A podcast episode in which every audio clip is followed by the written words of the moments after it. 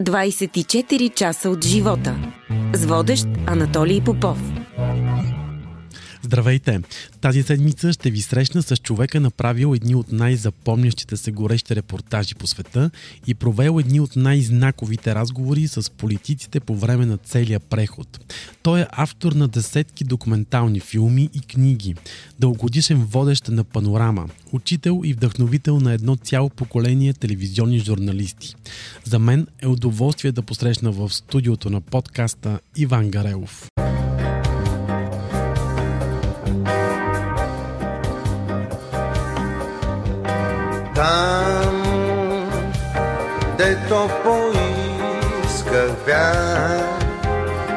Все колкото пожела.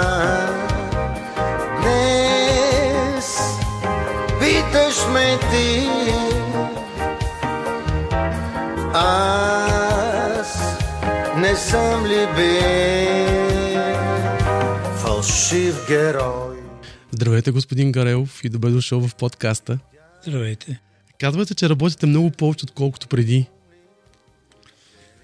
Ами, да, повече работя, защото а, когато бех на заплата, голяма част от времето ми минаваше в а, организация, в работа с а, колегите, в грижи за цялата телевизия. А, докато сега съм се посветил на себе си. Някои хора смятат, че като не работя в телевизията, въобще не работя, защото ме попитат, аз този отговор го дам, когато ме попитат и сега какво правите? Нищо се едно не правя. Аз работя наистина повече, защото представете си само, аз първо всяка седмица пълна една страница в един вестник. Да. Нали, седмичник. А освен това, а, така, когато нещо ми хареса и ми хрумне, между време го пускаме 24 часа. Освен това, пиша книги, значи тази година две ли издадох? Две. Две. Може би и третата сега ще излезе. И това ми отнема време и ми предоставя удоволствие. Отделно, нали, като ме поканат някъде, малко и вече избирам къде да хода, но отивам. Тя примерно тази седмица сега още с, с, сетиха се, че аз съм единствен, който е ходил в Газа много пъти и я познавам много добре. Та сега ще да почна да коментирам и Газа. Направете сега един бърз коментар по тази тема. Как ще се развие там цялата история? Сега ясно, е, че ще има кървава разправия, жестока, но това е било всеки път. При положение, че този път беше и самата а, агресия от страна на Хамас беше много мощна, предполагам, че и отговор ще бъде такъв. Израел винаги държи на думата си и отмъщава за всичко. Но въпросът е какво от това ще постигне. Всеки път, когато те са да ги наказвали, влизали са вътре и така нататък, те са поставили въпроса, аз съм им поставил въпроса да а, добре, те убиват 2-3 хиляди души. И завършват и се обратно. Аз им казвам, добре, тия 2-3 хиляди души. В Газа вече, който е едно от най-мизерните места на земното кълбо, където хората, то понеже е много гъсто населено, изолирано всичко, а, мизерстват и отгоре на всичко, във всяко семейство има почти, във всяко семейство има по един убит. Поне едно дете е лежало вече в затвора и още едно вече малко подрастват и сигурно и те ще минат през затвора и те не смятат това, че са били в затвора за минус, те се гордеят с това. Когато те се саможертват, те се гордеят с това. Има едно много такова интересно разсъждение, че колкото повече те ги мачкат, толкова повече те се чувстват по-силни, защото са освободени вече от всяка колебания, готови на самоубийство, защото и тази акция беше в голяма степен самоубийство. И аз веднъж зададох на един, а, след като бяхме направили една обиколка в Газа с джипка, така с а, израелски войници и дихах не е приятно. Тя ви каза, като почнат да замерят с камъни, те тези камъни са доста големи. И задава въпроса на един техен военачалник. Добре, вие давате ли си сметка, че като убиете 2-3 хиляди души сега, омразата към вас става още по-силна. Още повече хора а, ще започнат да изпитват тази омраза и да търсят начин да се отмъстят пък те. Къде ще му излезе края? И той отговори така малко цинично каза, че Ами това е като сливалата. През 2-3 години я косиш. Да, ама сливалата като я косиш през 2-3 години, тя става по-гъста. И то се вижда. А, решението, ако ме питате за решението, а не mm-hmm. за конкретното, за конкретния случай, се преговаря с съдебно, mm-hmm. хитруват и така нататък. За решението, първо за газа. Значи не може да има решение вече на палестинския проблем, без първо да се реши проблема с газа. А проблема с газа той не става с насилие, а той става с борба с беднотията.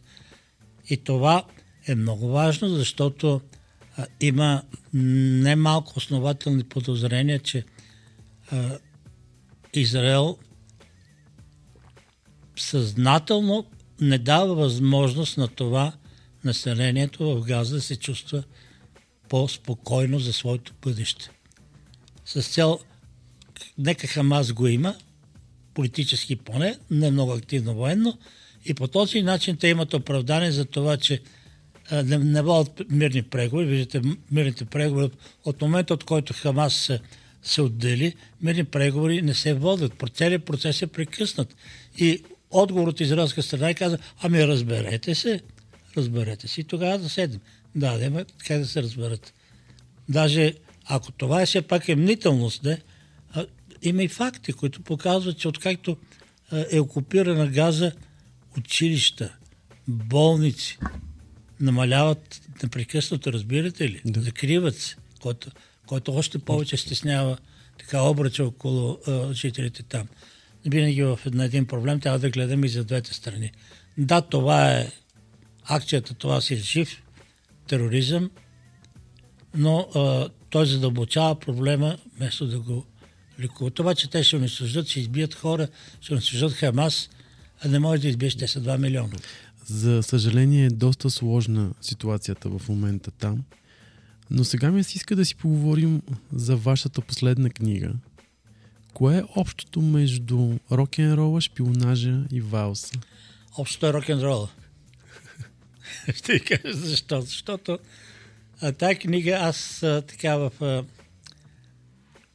започвам, като най-напред, когато издавах книги, но още работех, първите ми книги бяха чисто документални, чисто документални, в смисъл такъв мой коментар нямаше. Аз давах това, което съм видял или заснел, или текстовете на сценарите си и така нататък. И тях обаче ги купуваха повече професионалистите, защото нямаше много личния момент. Последно време аз усетих така, започнах леко да отварям и изведнъж интереса нарасна много. Пак разказвам това, което съм виждал, да. само че много по-широко отворено, т.е. През, през човека, човешките съдби и така нататък. И тук, заради това, това заглавие. Значи, рок н рол е времето на студената война, когато, времето, когато ние бяхме, когато се роди рок н рол това беше нашата младост. Рок н рол не е музика. Не е само музика. Значи, това е философия. И рок н рол беше този, който пръв сложи мост между, между младите хора от двете страни на желязната завеса. Той е този, който породи интереса от младите от, от сам желязната завеса към това, бе, бе какво правят там? Да. Тия хора, гледай каква музика правят, сигурно е много готино. От там също обаче имаше интерес. Ако сте забелязали, примерно, ако вземем за пример 68 година, от една страна Чехословакия, нали, те имат, борят се за социализма човешко лице, искат да правят обществото си по западен образец с много, партии и така нататък. Майските събития същата година обаче във Франция и в Германия, които пък издигаха портретите на Мао Дун, на Хошимин и така нататък, Че Гевара. Те, много, много от тези соц, соцдържавите беха разочаровани вече, но тези имаха радикалните идеи в тези движения, които са били прокитайски или така нататък. И виждаме, че бунтуват се и двете страни, търсят, те се обявяват против системата. Това е което доведе до падането на самата, на самата стена. През това време, докато стената съществуваше, се водеше една идеологическа битка нали, шпионажите воюваха, но искаха да раззнаят какво става тук, как музиката въздейства, псевдо, псевдоистории, псевдо герои, псевдошпиони, разбирате, тая е много смешна тая и самата шпионска история. Те го броят този, този случай за една от петте най-големи случаи в най-големите шпиони в България. Ако го прочетеше, жалка работа. А, а в същото време те не долавят къде, къде е истинското, къде е проблема, разбирате ли? Да. И заради това шпионажа на бута вътре да се види колко празно, празно а, на празни ходове е работила идеологическата а, така битка. И рок идва последния вал, с това е, разбира се, победата на а, падането на стената у нас посрещното с тези песни. И тази книга, много ви моля, ако четете, прочетете до края, защото тя има два финала още. Не е последния финал да. това, че прави митинга големи се пеят песните, има още два финала. Няма да ги разказвам. Не дейте. Знам, че в момента пишете две нови книги. За какво ще бъдат те? Ами едната, която е по-тежката и много изиска много повече време, е един опит мой да взема един пример, в който виждаме как действат различните фактори на смесването на политическата власт с подземнията, с мафията, нали? И ползвайки го него като пример, като основа за това как, как става това срастване. То продължава и до днес. Значи, ако аз успея да разнища тази история, а тя ще покаже много неща, които и в момента стават. Те в момента стават. Разбира се, стават размествания. Те, са, те се въртат. Омертата ги държи, но от време на време се разпуква. Те, някъде живеят в един кюп, а от време на време кюпа се спуква. Това е едната. Тя иска много време, много поручване и работа по-бавно. И за да мога така малко да балансирам себе си и време си, аз започнах една, която е доста по-лека като записане, която се нарича а, разкази пред приятели. Не го казвам на маса, но горе-долу това се подразбира. Защото аз тези случаи, които са вътре в тази книга, аз съм ги разказвал много пъти на соб седнем на маса и от време на време аз разказвам някаква история. И си викат, добре, е много интересно. Защо не го напишеш и него? Аз викам, чекай, па седи, да седнах да ги напиша. Дъщеря има по между другото. Тя ми даде идеята.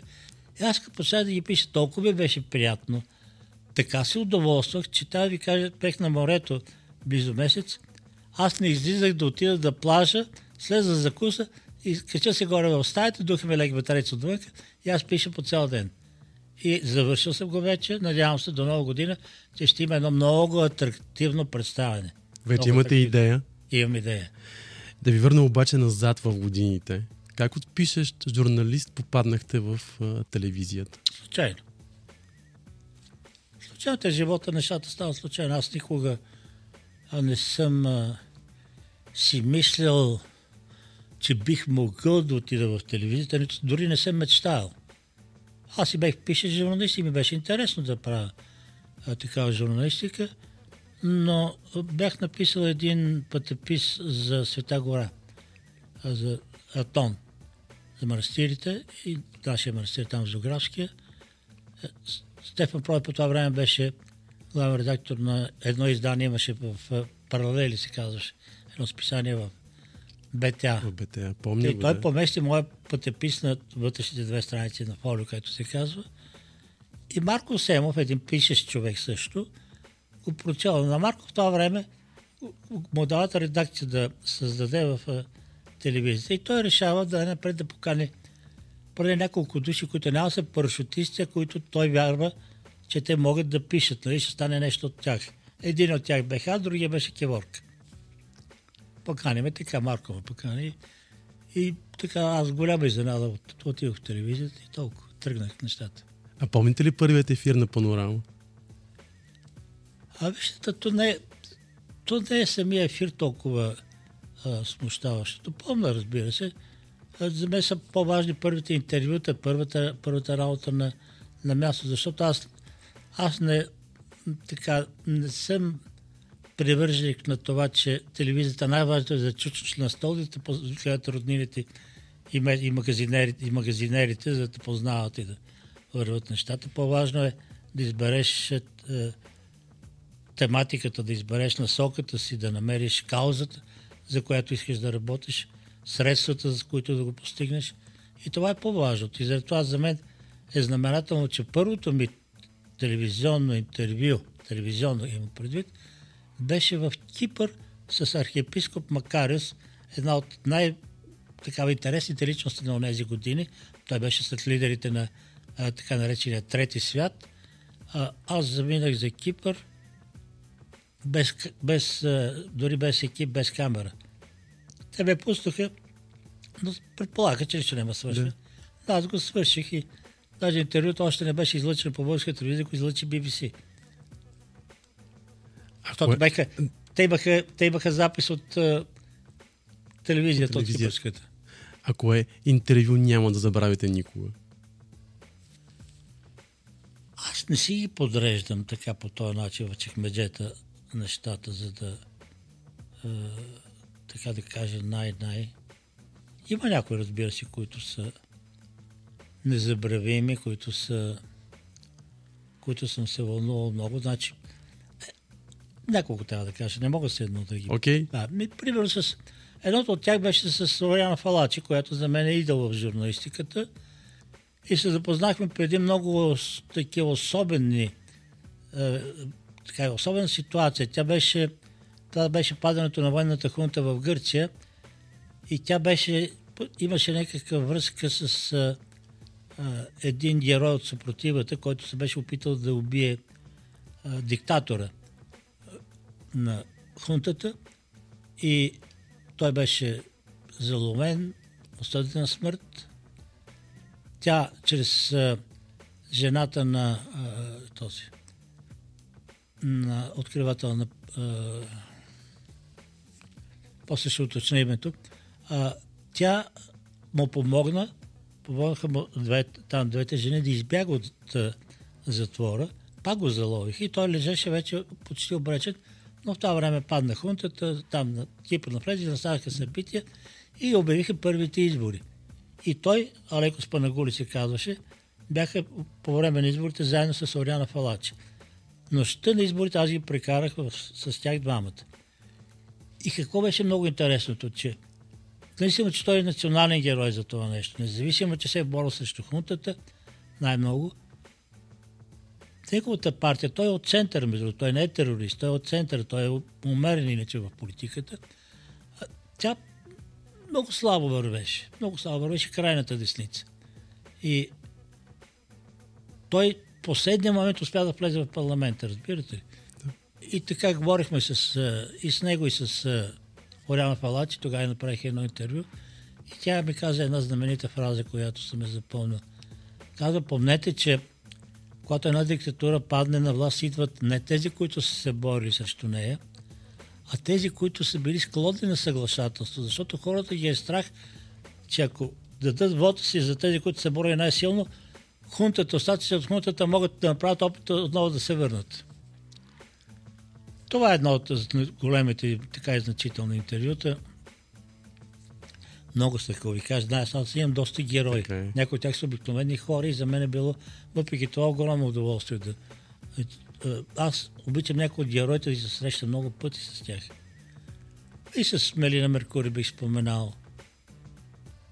С Ясер Рафат много пъти съм правил интервюта. Знам едно, което съм запомнил, едно интервю, което никога не можах да го направя. Едно единствено имам. Не съм се добрал до един единствен човек. Това е сръбския а, диктатор Милошевич. Съжалявате ли, че не, не успях? Не, аз знаех, че той ще откаже. Всеки път отказваше.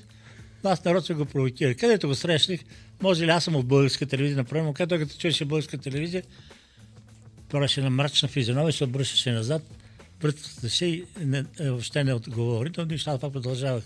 Където и да ми падне. Да. Някой път, два пъти на ден. А сега телевизията липсва ли ви?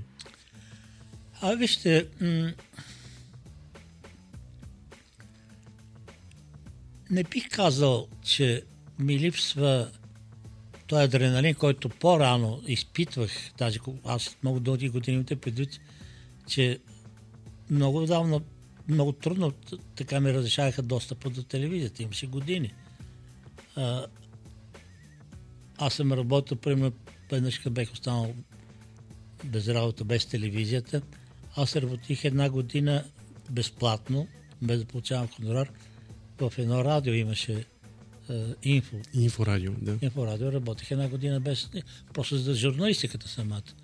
Е, приех поканата на Слави да правих едно предаване. Вот на доверие. Вот на доверие. То имаше огромен успех.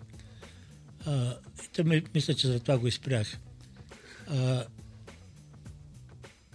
тогава ми е липсвало. Просто това, което е телевизия. Аз чувствам липсата на адреналина. Знаете ли, когато седна нещо да обсъждам сега по работа и виждам как хората разтакават се бавно, мислят, не могат да вземат решение. Аз съм свикнал по край телевизията да вземам решението за секунди. То трябва така е. Трябва за секунди бързо и вървиш напред. А освен адреналина, аз пък има една, един друг процес тече в мен, ако ви интересува творческия, yeah. който е свързан с писането. Аз поначало съм пишещ човек. Ето, случайно станах в телевизията. Аз се мъча да се отдалеча в моите мислене от телевизията. Понеже в телевизията бях свикнал, вече особено документалните филми, да не слагам никакъв текст, когато картината е силна. Даже заедно с операторите сме търсили силната картина, за да говори тя по себе си. Аз много пъти, ако така видите или не знам да не направя впечатление, аз винаги, когато имах някакъв филм награди, печелих, аз винаги казах, наградата е Иван Гарелов и оператор. оператор и да. те го награждаваха и него. И ордени и всичко, каквото ни давах, винаги е оператора, защото това беше заедно. А, да, и, все пак това е екипна работа. Да, и сега като започнах да пиша книги, аз се оказа, че първо не мога да опиша един пейзаж. Освен това, аз не мога да измисля една...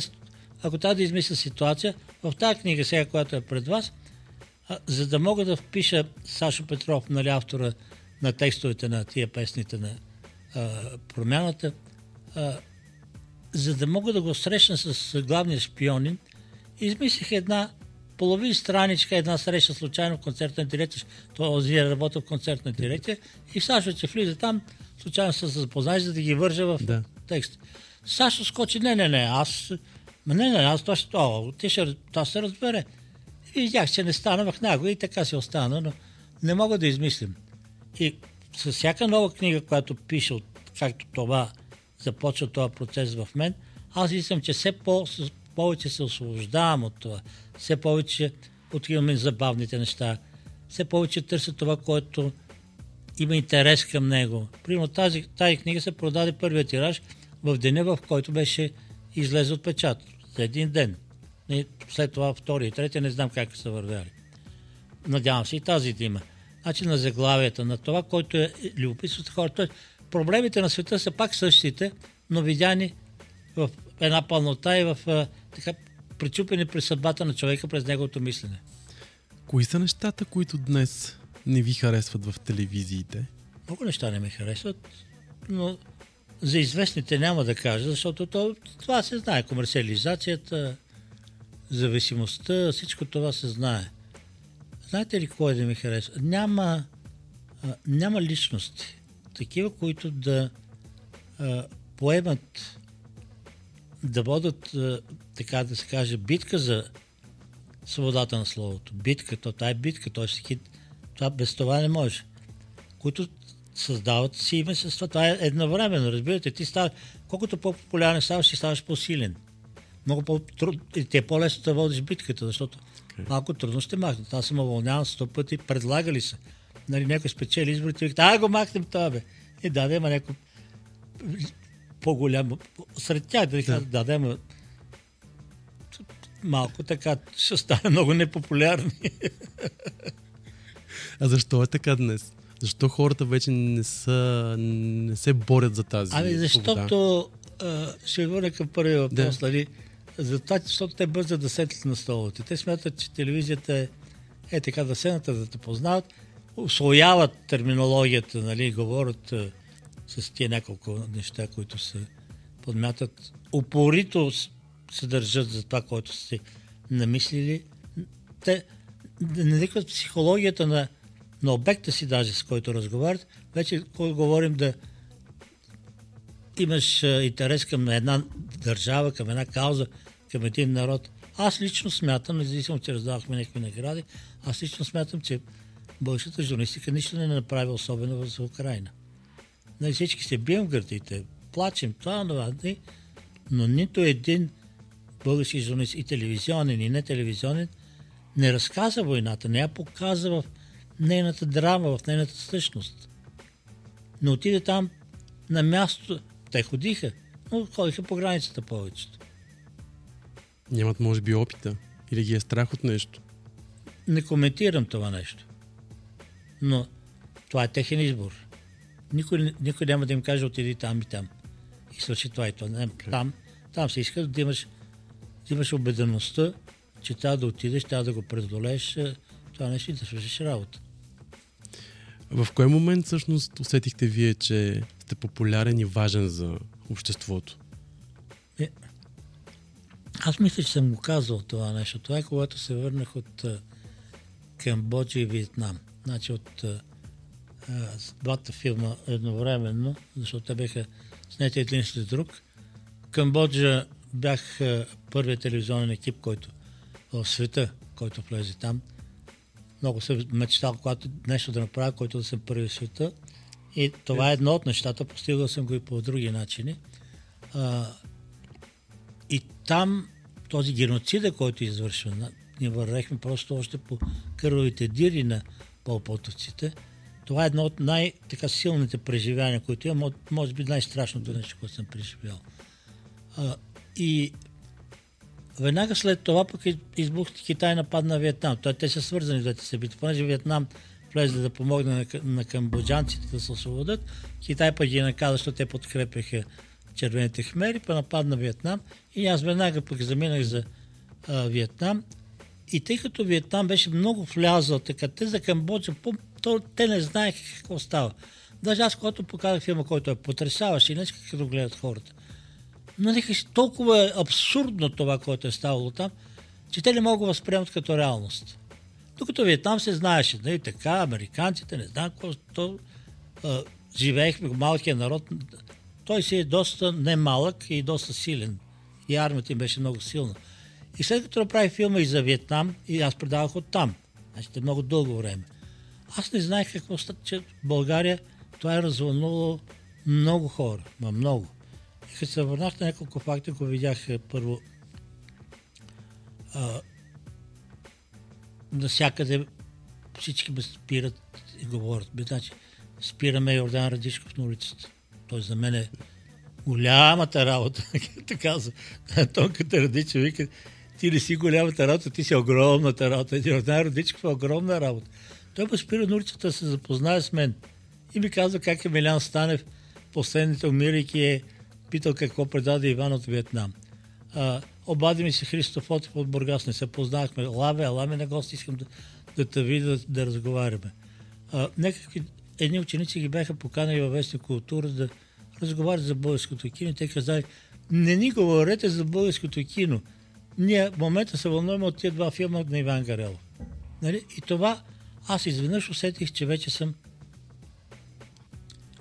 първо не ми харесва думата звезда, но че вече... Сте фактор. Нещо съм фактор в обществото, да. А колко е важна мярката в нашата професия? О, мярката е, тя е важна от първия момент още, защото а, оливането в една или друга посока а, веднага проличава доколко човек е неискрен. Значи, когато ти знаеш нещата, ти сам се слагаш мерката. Защото мерката е, е задължително за да ти повярват. Нали, ако ти почнеш да се умиляваш над някаква съдба и се олееш, нали, тя е става лигава история, не, не, ги, не ги убеждаваш. А помня веднъж този разговор ти с Митко Зекиев имаше един журналист много способен и той та мечтата му беше тия лодките нашите, дето трябваха да обикалят света и той на пристанището на Създопо, ма вика, вика, вика, А вика, бе, Митко, ти като кръстиш, викам, те хората въобще да остават апатични. Ти Не, не го изживявай ти. Под, подай им го леко, те да викат. А, мярката е и в това, пък и в обратното, когато ти започваш да раздаваш правосъдие, да раздаваш етикети, да стоиш отгоре, някакъв надменност и така нататък, това е другото. Ако нямаш мярка, просто не си достоверен. И запишете си, хубаво казах. Така е. мярка, не си достоверен. Да. А някога да сте имал страх от провалите? А имах. В кой момент? случаи. Защото то не беше от това, защото дали се справиш, аз обикновено съм се справил или пък приемам нормално и да не съм се справил някъде. А провалът щеше, е, имаше е, това 200 годишнината на Френската революция, честване, там в Франция отидохме от Париж, ще излъчваме на живо панорама. И работим цяла седмица, там подготвяме материалите и така нататък. Франция е много приятно нещо, целият екип. А, специални там студяни беха дали.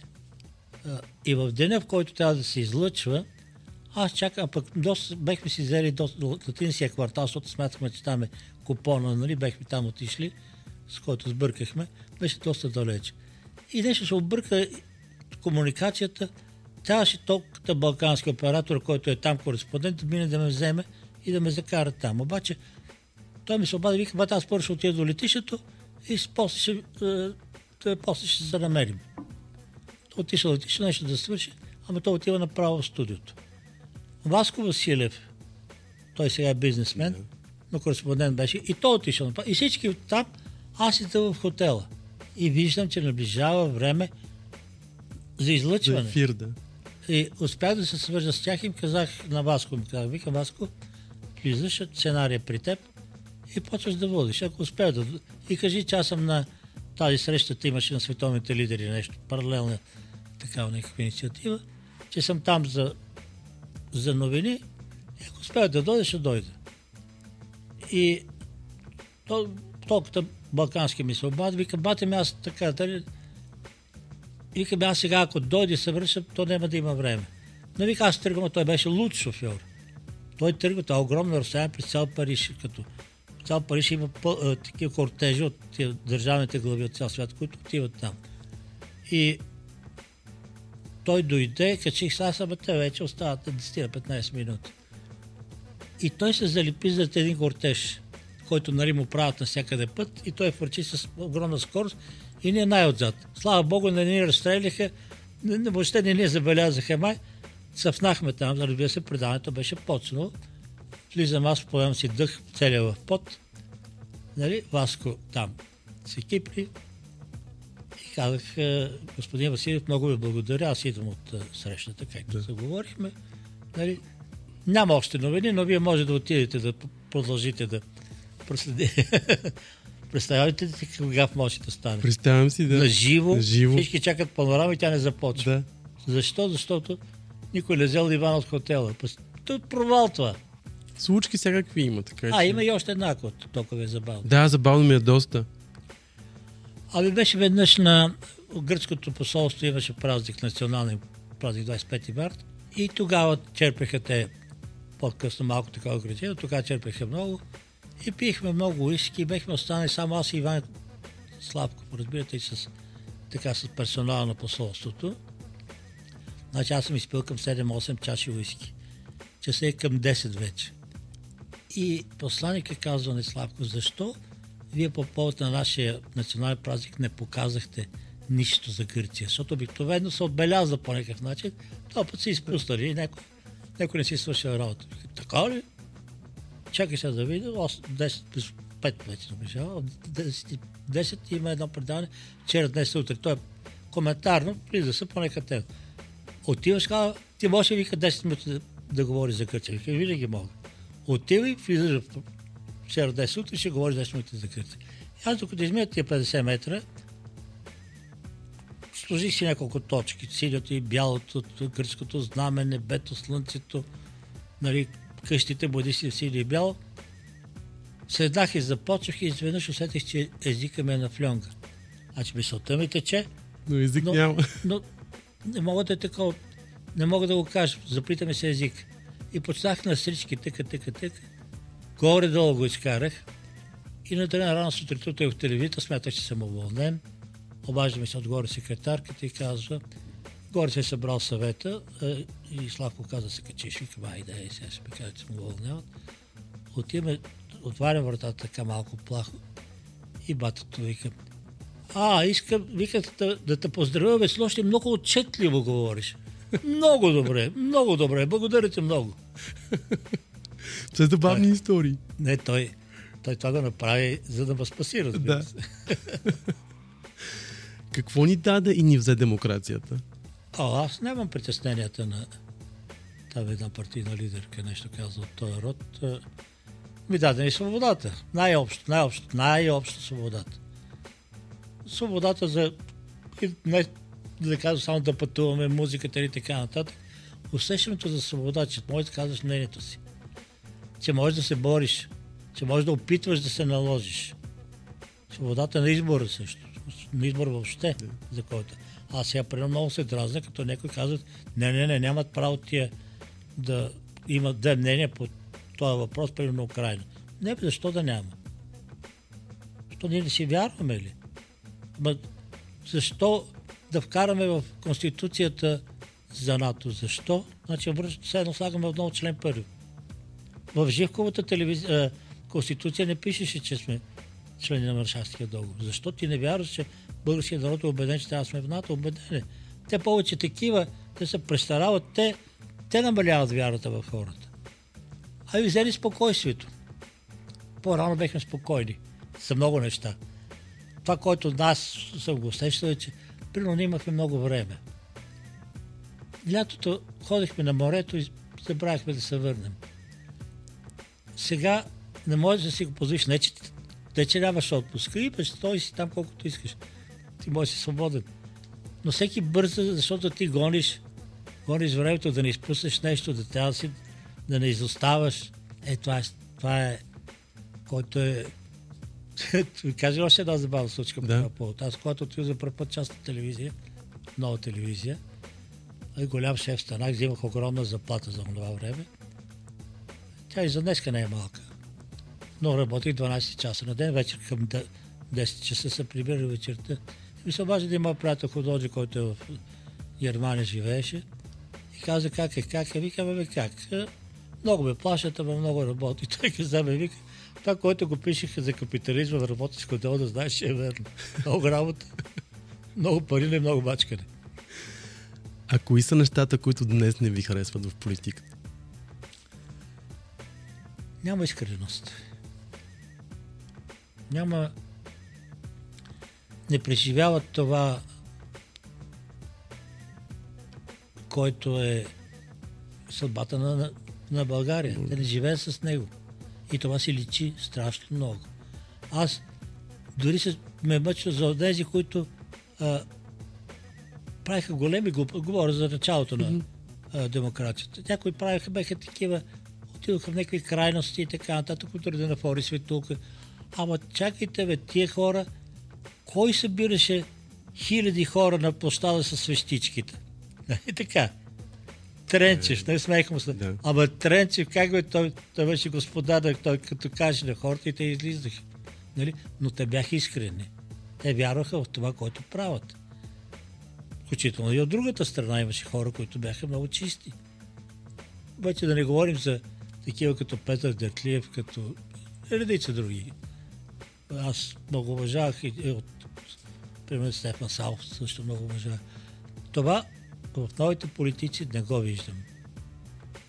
Няма да казвам за едно-две изключения, защото избори предстоят и може да се е, сметне да. за агитация. Защо така всъщност се получи? Политиците изгубиха доверието на хората.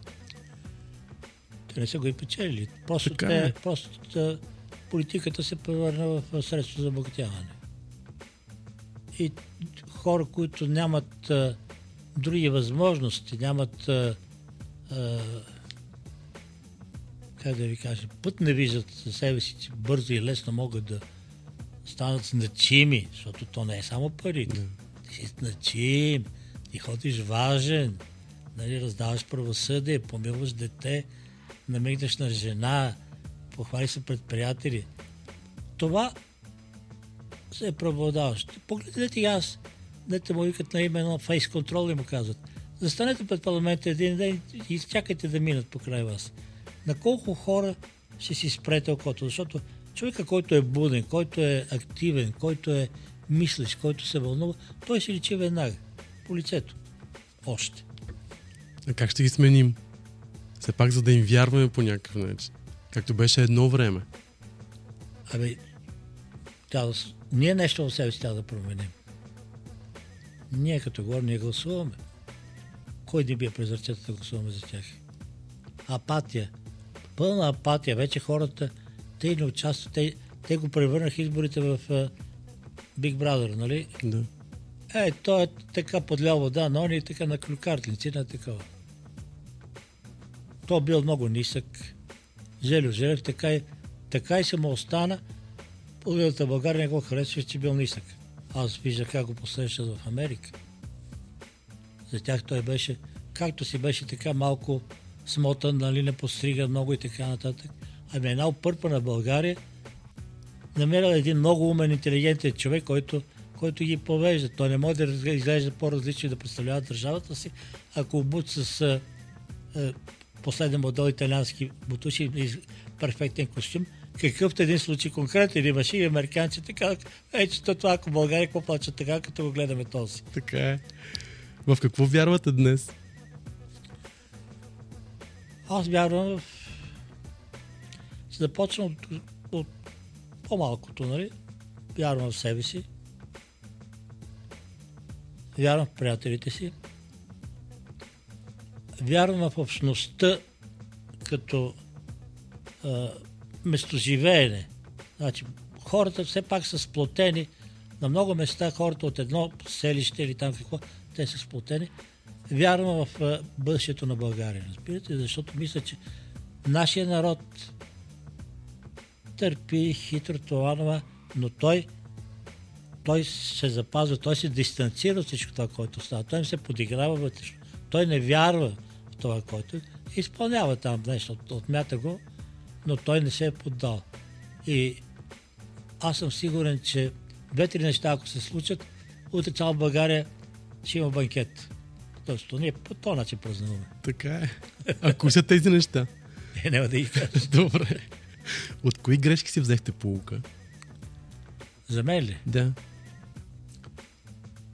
Абе, аз някои от пулките, които си взех, бех още началото на моята кариера. Тогава, когато най-напред се опитвах, а, когато поступих в телевизията, опитвах се нали, да предлагам разни неща и те са свързани между другото двата отговора, които сега ви дам. Да предлагам разни неща, но аз предложа нещо, те ми го откраднат. Предложа нещо, те ми го откраднат. Викам, то така не може. Аз тогава започнах да хода по войните, който там никой нямаше да ви съперничи да дойде да го открадне. Казах го малко смехотворно, но Да. аз избрах да, да вярвам в себе си. Това е да, да вярваш в себе си, разбирате. ли? Отговорността за това дали се справя или не е моя. Те не ме пускат да замина. Аз ще замина. Първото ми заминаване в чужбина на война беше, бе, аз няма командировка от тук. Аз заминах е, втория начин с една лодка, с Да. такова и така. Постигнах. Много е важно човек да вярва в себе си. Да, вярваш в себе си и даването е да мислиш как да, как да го постигнеш. През нощта мисля, аз за днес си знаех колко часа трябва да бъда тук. Раз, разчертал съм си всичко, което имам да свърша през деня. Когато тръгвам някъде да върша на работа, аз знам докъде ще стигна. Кое трябва да преодолея. Къде трябва да рискувам къде трябва да бъда пръв сред всички останали там чужди журналисти, които се мотат и не знаят какво да направят. Каква цена платихте, за да сте Иван Гарелов? Ами мисля, че цената, която платих е, че не отделих повече време за децата си. Аз им липсвах, макар че те се гордееха с мен. А ако можехте да върнете времето назад? Нищо не мога да променя, защото всяко едно решение, което съм взимал, все пак е било при едни определени обстоятелства. Разбирате ли? Да. Аз на 17 години излязох от семейството си. Свърших гимназия, аз излязох от семейството си и повече не съм се връщал. Уйник, студент и така нататък. И съм свикнал да си взимам сам решенията, да е, си ръковода живота, да пада, но да се изправям, да учи да гледам. Аз помня като студент, ние да непрекъснато, без да сме задължени, разбира се. Той тогава имаше един културен живот, така разсъвтеше. Се имаше какво да. Те изложбите, филмите, театрите, какво ли не. И като когато ходиш и сам го правиш, сам си поставяш е, задачите, ти изведеш, ти си израснал без да се усетиш. Изучил си се без живота ти изучава. Споменахте преди малко, че сте живял сам. Лесно ли ви беше? Какво аз съм мъж, 17 години. Ви чакайте, в големите страни не е ли така? Аз мисля, че там децата ги отделят от 17 години. Не знам, аз поради обстоятелствата бяха такива. Отидах войник. От войник веднага ме преха, дойдох тук. Завърших тук, веднага се хванах на работа. Знам, че вашите родители са били против а, да се занимавате с, с журналистика.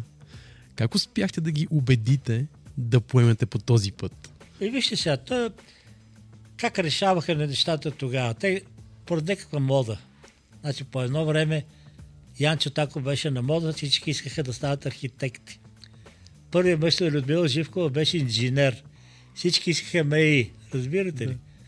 И така и родители викаха, има сега МЕИ-то, нали, ето, виждате. Аз бех решил от 14 годишна възраст, че ще бъда журналист. И това е.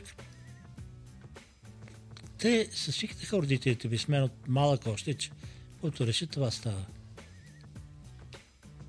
Съобразяваха се с мен. Имах мнение. Плюс това, вижте, аз не съм бил глезен. Те.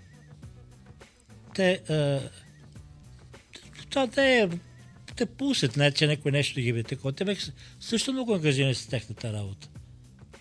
Те живееха по тяхната си работа. Баща ми, примерно, аз се срещам на улицата и се разминавам с него и той не ме забелязва, защото той върви и си говори за... Той си говори за работа на глас, ходики по улицата, аз се разминавам с него. Той не знаеше по едно време кой клас съм. Разбирате ли? Да. Ма той ми има доверие, че се завърша. Добре, че съм отличник. Това е много важно да ви има доверие. Майка ми по-така се вълнуваше, но баща ми, той така спиеше. Остави го, остави го, не дай. Като направя някаква щуротия, пример. На финалата на нашия разговор ще ви помоля да напишете нещо в книгата на подкаст.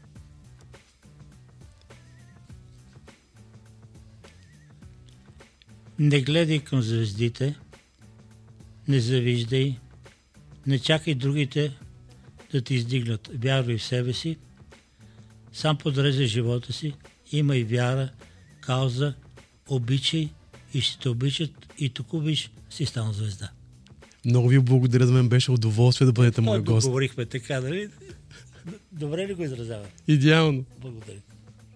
Слушахте 24 часа от живота. Още епизоди може да откриете на 24часа.bg и във всичките ни подкаст платформи.